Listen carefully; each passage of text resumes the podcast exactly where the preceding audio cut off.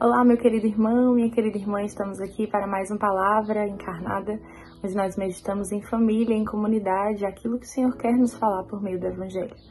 Então, peçamos ao Espírito Santo que venha sobre nós para colocar de fato aquilo que o Evangelho quer nos falar e conduzir a nossa meditação. Em nome do Pai, do Filho e do Espírito Santo. Amém. Vinde, Espírito Santo, enchei os corações dos vossos fiéis e acendei neles o fogo do vosso amor. Enviai, Senhor, o vosso Espírito, e tudo será criado, e renovareis a face da terra. Oremos. Ó Deus que instruíste os corações dos vossos fiéis, com a luz do Espírito Santo, fazei que apreciemos retamente todas as coisas, segundo o mesmo Espírito, e gozemos sempre de suas consolações. Por Cristo Senhor nosso. Amém. O evangelho de hoje está em São Marcos, capítulo 3, do versículo 31 ao 35. Chegaram sua mãe e seus irmãos e, estando do lado de fora, mandaram chamá-lo. Ora, a multidão estava sentada ao redor dele e disseram-lhe: Tua mãe e teus irmãos estão aí fora e te procuram. Ele respondeu-lhes: Quem é minha mãe? Quem são meus irmãos? E correndo olhar sobre a multidão que estava sentada ao redor dele, disse: Eis aqui minha mãe e meus irmãos aquele que faz a vontade de Deus. Esse é meu irmão, minha irmã e minha mãe. Palavra da salvação, glória a vós, Senhor. Meus irmãos, neste evangelho, o Senhor nos atenta a um laço profundíssimo de amor com Ele. O laço que nos faz um, que é fazer a vontade de Deus, que é abraçar a vontade de Deus e praticá-la em nossa vida.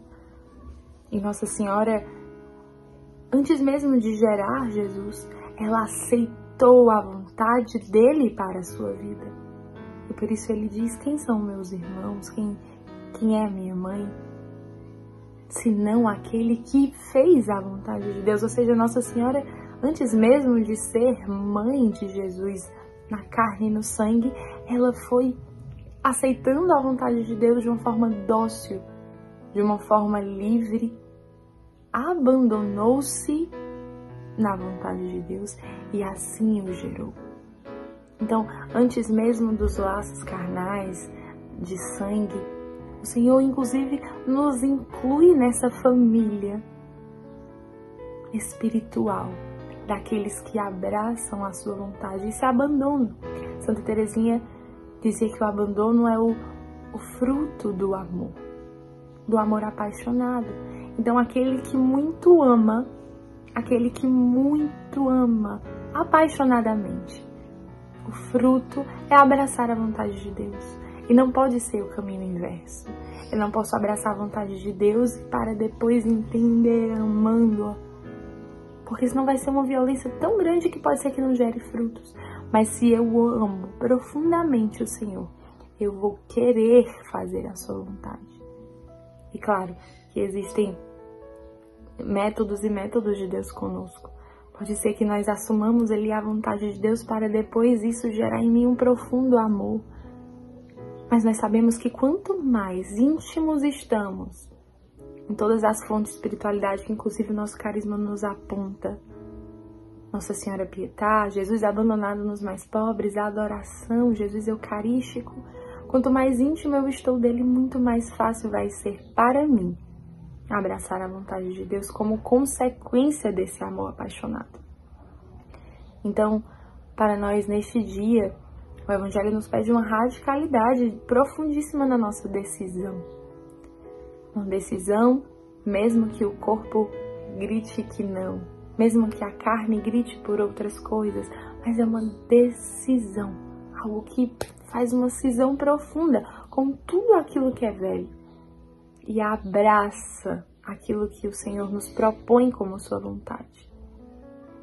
E sim, criando um alicerce, uma, uma base firme para tudo aquilo que o Senhor me pede e se edificando em mim. E essa raiz esteja cravada mesmo na vontade de Deus. Nós só podemos tocar na verdadeira felicidade, na plena felicidade, quando abraçamos essa vontade e não resistimos a essa vontade de Deus. E não é que, por já ter anos de caminhada e já está caminhando aí há tantos anos e tantos anos, que o Senhor não tem uma vontade que Ele queira que eu abrace. E qual é hoje a vontade de Deus que eu não estou conseguindo abraçar? Pode ser que não seja grandiosa, pode ser que não seja uma vocação a ser assumida, mas talvez um direcionamento, mas talvez um relacionamento que esteja difícil para abraçar nos valores que o Evangelho me pede, no perdão, na liberdade.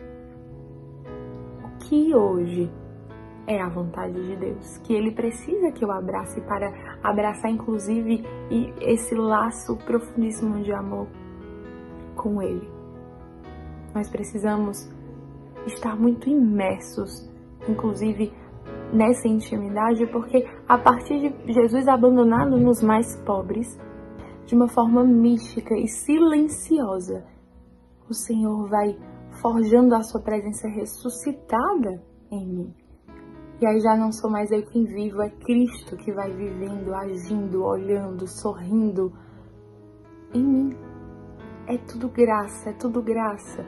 Então, nos deixemos imergir pela, pela espiritualidade, também entendendo toda a mística dela.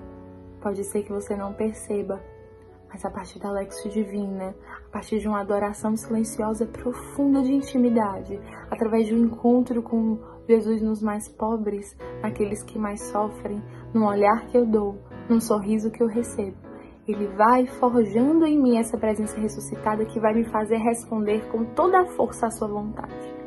Porque eu vou o amando apaixonadamente e eu amo, e eu amo, e eu amo, e eu quero corresponder à sua vontade. Pode ser também que seja uma resposta vocacional que o Senhor queira que você dê no dia de hoje.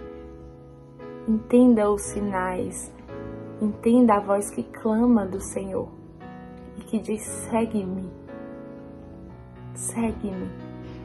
E o amor nos faz seguir, apenas o amor e a decisão de amar não amor pelo mero sentimentalismo, mas a decisão de corresponder à vontade do meu espírito de amar.